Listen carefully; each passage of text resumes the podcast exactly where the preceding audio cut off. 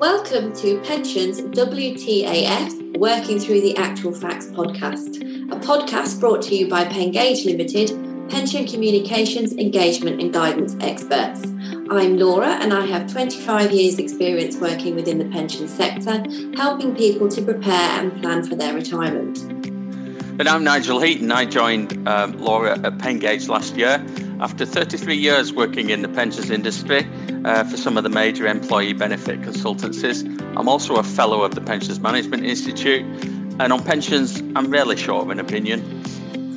So, this is a podcast no one will want to listen to because it's about pensions, but you should listen to it. It's a bit fun, it's relatable, it's kind of important. This is not financial advice, but guidance to help work through some of the practical and emotive issues that causes pensions procrastination. So we basically take the complicated stuff and try and make it a bit not complicated.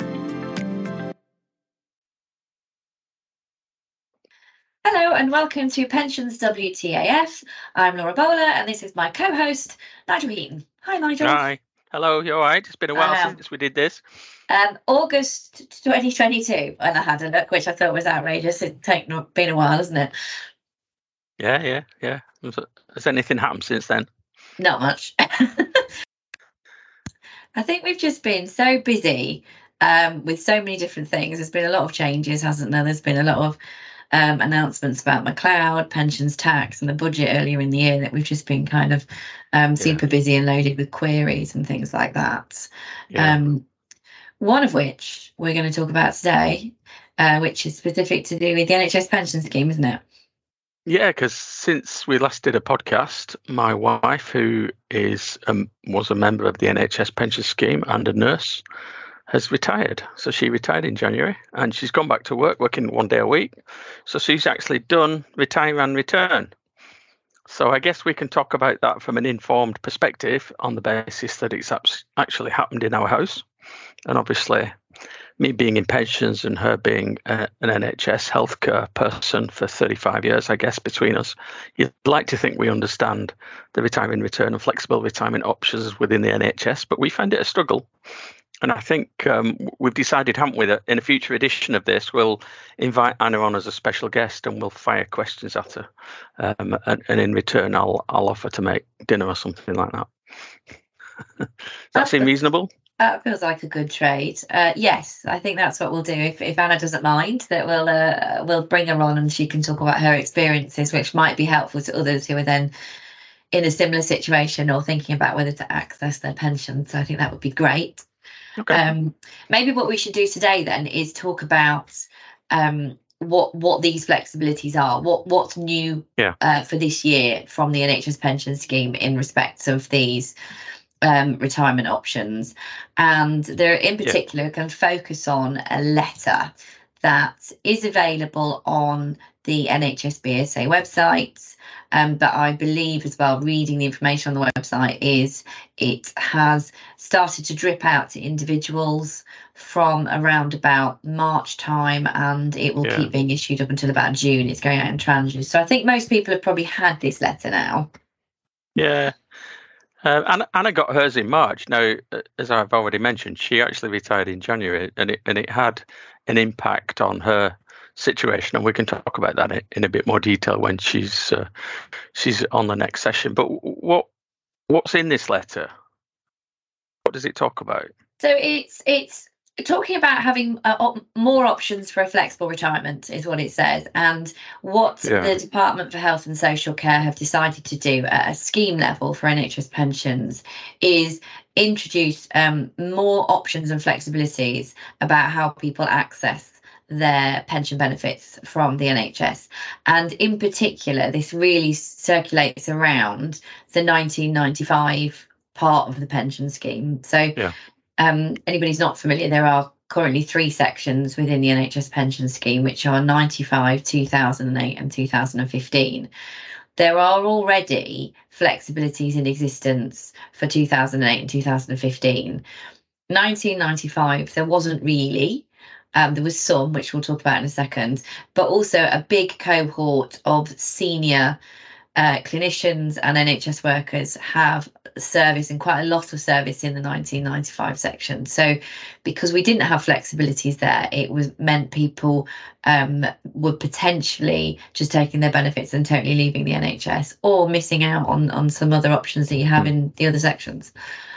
Yeah, I think it's worth um, trying to understand what what sits behind all this, what what the motivation for the Department of Health is, and I think it, it's simply down to um, staff retention, isn't it? They want to retain um, qualified and skilled people within the NHS. Um, obviously, um, the NHS is working hard to recruit uh, junior people, but they don't want to lose senior qualified people in the 50s at a time when the NHS is probably struggling um, more than it ever has done in the past.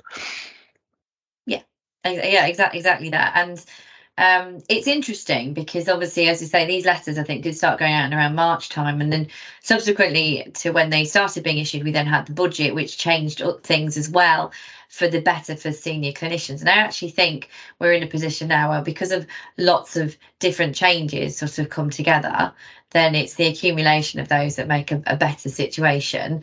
But yeah. this letter in particular is um, enhancing something that was already in place, which was something called retire and return, and it's introducing a new flexible option for the 1995 section from October this year. Right. Um, so changes have come in in kind of two stages. First of April was the enhancement to retire and return, and then first of October will be this new kind of flexible or partial retirement option, whatever you want to call it. Do we need to dig a bit deeper into what those things are and what they mean? I think so. Yeah, I think so. So if we probably take a step back, um, before April this year, there has always been an option in the 1995 section called retire and return.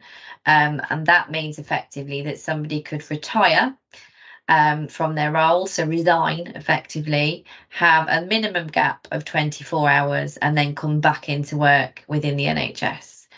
And by doing that, they could access their 1995 pension benefits. Um, and then they could, as I say, with that gap of at least 24 hours, come back to work um, in some form, whether that was full or part time or whatever that is. Um, the restrictions around it or the difficulty around it, I suppose, are that because you're effectively resigning and coming back, you're coming back potentially uh, with a new contract of employment, which could, if your employer chose to have new terms and conditions, which might mean things like you lose excellence awards or you lose leave entitlements or all those other things that you might have built up over your previous service. Um, and also at that time, you were not then able to continue to save into the NHS pension scheme. So you couldn't carry on building up benefits in the 2015 section. So that was what it originally was, which I think is what it would have been when Anna retired yeah. in January. Yeah. That's exactly it. So, in effect, she has a new employment contract which kicked in from January of this year, which is quite scary considering she's worked in the NHS for 35 years and she's effectively resigned and started again. Um, so yes, it was a bit strange, and and that 24-hour gap, I, I think, over years it, it's evolved into a general acceptance that there needs to be a 24-hour gap. I think some trusts used to say it needed to be two weeks at one two point. Weeks. I think I think the problem was something like that. It's not actually defined in statute what constitutes a break between two periods of employment. So different trusts would uh, come up with different rules, but I think it's generally accepted that it's in everybody's interests that we actually make this a lot easier, which is what sits behind this letter. That's why they're making all these changes. They're trying to make it easier, less restrictive, remove some of those barriers that were put in place uh, years ago when nobody can actually remember why some of them were put in there, uh, just to make sure that people can retire and return because it, it's in the interests of the NHS as well as the individuals who are trying to do it. So it's almost like a, a why wouldn't you situation, isn't it? Yeah, yeah, especially as um, the other public sector pension schemes do have something similar already in place. And as we said, the, the 2008 and 2015 sections do. So 95 has sort of been lagging behind a bit in that sense. Um, you are quite right. There are some trusts out there who still insist on a different gap So we were talking about 24 hours. So a lot of what we talk about is the rules as Yeah. far as the pension scheme is concerned. But of course, employers can adopt their own rules and requirements. And historically, some trusts, and in fact, some I think still do say you have to have a two week gap. Um, some also say you can't come back full time. Some also say you can't come back for more than two years and things like that. So there's been quite a lot of restrictions around the, the, the previous retire and return policies, which have obviously caused issues in their own right, really. Yeah. One of the things that used to put people off is something called abatement. Um, a- and abatement was suspended during COVID, wasn't it? And it still remains suspended. And, and am I right in thinking that it's under consultation, but the likely outcome of the consultation is that it will never be reinstated? Is that right? So abatement still exists, but only for those who have a special class status. Abatement for everybody else was removed actually quite a few years ago. So it's only impacted on those um, like Anna, because Anna is, is, is a nurse, um, yeah. who have that right to retire unreduced at age 55 from the 95 section. And yes, so what abatement is, is about you cannot earn more through NHS pay for being at work and mm. an NHS pension than what you were earning before you took your pension benefits effectively. It's a little bit more complicated, but that's kind of the high level of it.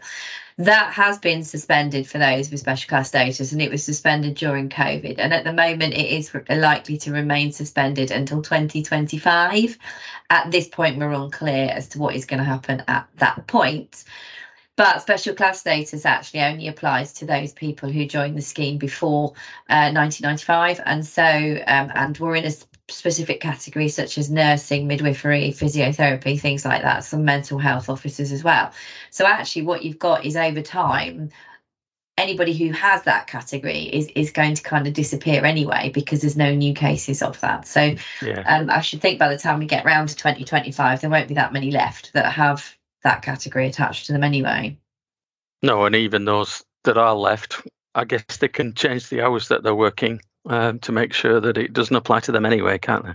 Yeah, absolutely. Yeah. Um, so yeah, so the the original retirement per- term policy was was as that, and then from the first of April, then what has happened is retire and return continues. Um, but the big change, well, there's two big changes really. The first big change is if you do a retire and return. So remember what we're talking about here is resigning, 24 hour gap or more, coming back. Yeah. Then you, when you come back, you are able to continue to build up pension benefits within the 2015 section of the NHS pension scheme. So that's the first change. If you want to, you obviously don't have to. Yeah. Um, so that's positive. And anybody who has sub who had previously left and come back, such as Anna, now also has the option to rejoin the 2015 section if they choose to. Yeah, yeah, and she has done. Yeah, I suppose we can ask her about all of this, can't we? Um, Yeah. it, was there anything else in this letter apart from a lot of small print? Uh, so that that was that. They also said in the letter that they are encouraging. So it's not a mandate, but they're encouraging employers to match the original terms and conditions where somebody does a retire and return. So as we've talked about, can be different because you're coming back on a new contract. Um, Okay. then they are being encouraged to to match the terms and conditions. So that that was that. The the big one though that I think has got piqued a lot of interest is for the changes that are coming on the first of October this year, which is the flexible retirement option or partial, has been called a number of things. And this is this works a little bit differently. Um, now, what is slightly misleading from this letter is it implies a couple of things that we probably do need to talk about. But essentially, what the flex what the flexible option is is you can decide to uh, access your 2000 sorry access your 1995 pension either some of it or all of it. So that's where the flex partly flexible is. You can carry on working so you don't need to have a break in service and you retain your current terms and conditions etc and you can build up in the 2015 scheme as well. Okay, very good. Yeah. So it's quite nice. Um, the the detail within it is is um, as follows. So you can take if you want to access your 95 benefits, you can take between 20% and 100% of that. So if you only wanted to access half of it, you could do that, for example. Um, and then the other side is that in order to facilitate a flexible retirement option, you must reduce your pensionable pay by 10%. Okay, all right. I suppose what, what, what strikes me as you as you're going through this is that um, a lot of these details I was vaguely aware of.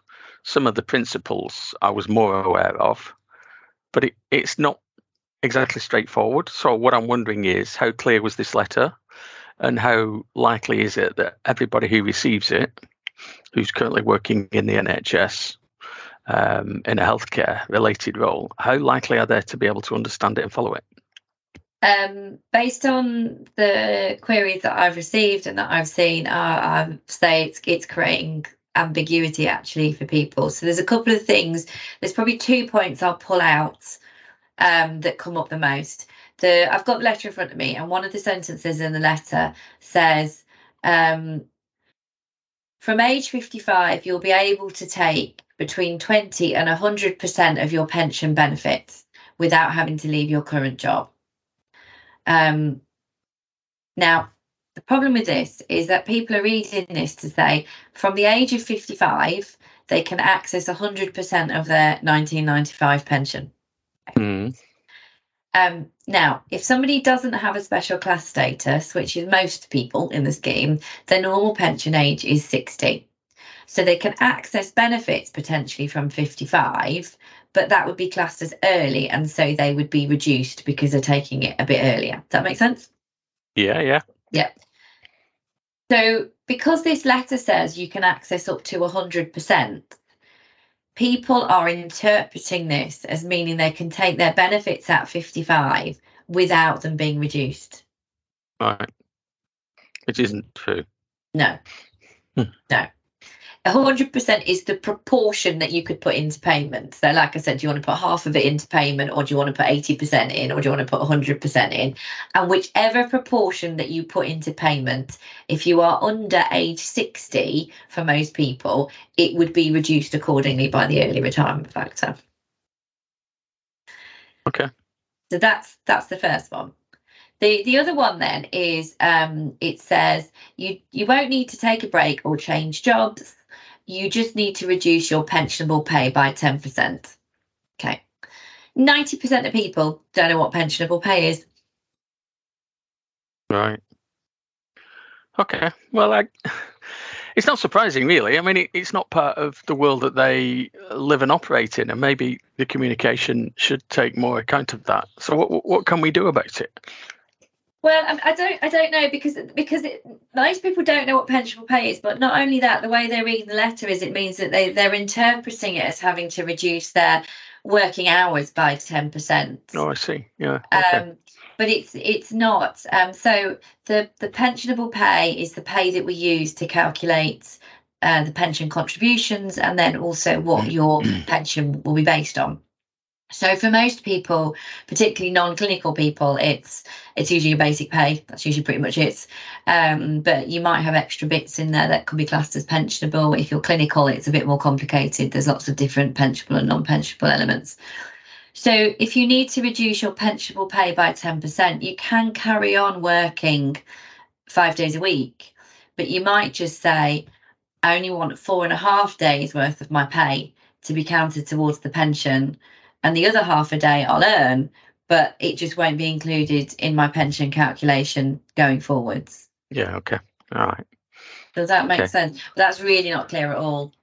And uh, uh, in our experience, are, the, are there any NHS trusts who are doing anything extra to support people who've had this letter or to explain to them what their retiring return options have changed to? Um, I'm sorry to say, from what I've seen so far, no, not really. Um, as you know, we we provide support and webinars for a lot of trusts, and this is not something that any uh, have really particularly engaged with at the moment. It might be because there's obviously quite a lot of other things going on. Completely appreciate yeah. that. Yeah. Um, there are uh, there's some feedback that you know people are raising questions, but the trust themselves don't necessarily know the answers, and I I understand that because as we said, these letters have, have only just been going out. We're not at the 1st of October yet, and employers are waiting for a bit more guidance and a bit more instruction. There is more information that's come out recently on the BSA website, but you know, if the employers themselves aren't up to speed, it's then quite difficult for them to be able to Yeah. provide anything extra. It's quite frustrating, isn't it? Because obviously, from my personal experience uh, and Anna, Anna's experience, and we'll, we'll learn more about that next time. But it, it, if this was better explained and people understood their options in more detail, I suspect that more people would take advantage of it, which obviously would be in their interests, but it would also be in the, the interests of the NHS, and it would actually help them achieve the objective that they've set out to do in relaxing some of the constraints. So it, it's almost like just by improving the communication of it could actually be a win all round. And, and, and maybe maybe we, we start to think in the next um, podcast about some of the um, personal considerations people who work in the health service are likely to have as they enter their 50s um, about how, how they um, intend to phase themselves into retirement and, and so on. Because I think these are essentially good moves. But if nobody understands them, that letter's going to end up in a lot of shredders and not a lot's going to change. Uh, yeah, no, I think you're completely right. I think there's a there's a, there's an like you said earlier on, there's an intent as to why these changes have been brought in, um, and to offer that greater deal of flexibility to retain the workforce. And I think that we run the risk of missing that opportunity without communicating it properly. Yeah. The, the other side of that is that people make decisions based on what they've interpreted from the letter, such as I can access all Yeah. of my pension at 55 and then find out that they can't. Um, and that's obviously going to lead to problems. And then probably the last thing really as well is if employers are not themselves up to speed with this, they're not necessarily not only not going to be able to help their staff, but also they're not going to be prepared for the changes that they're going to see coming through at their side. So that might be requests for change in working hours. It might be just requests for amendments on payroll. For example, some pay is pensionable, some is now not. So they, do really need to try and get on board with this a bit more to make sure that we can, you know, all of those things can be delivered on in the correct way. Okay, all right.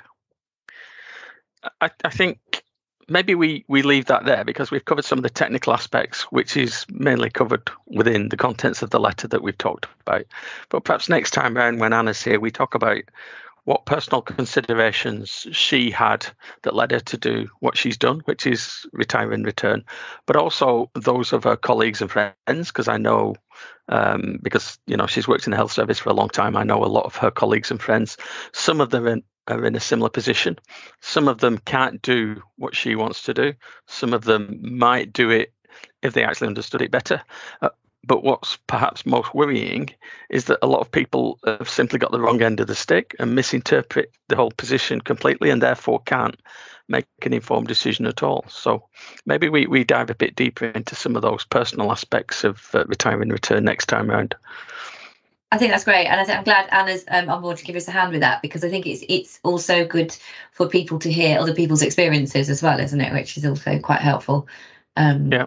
Okay. some of the decision making. Brilliant. All right. Well, thanks, Nige. It's lovely to see you after however many months it's been. Um, and uh, we'll be back uh, in a few weeks with the next podcast. Thanks, everyone. right. Yeah. Okay. Bye.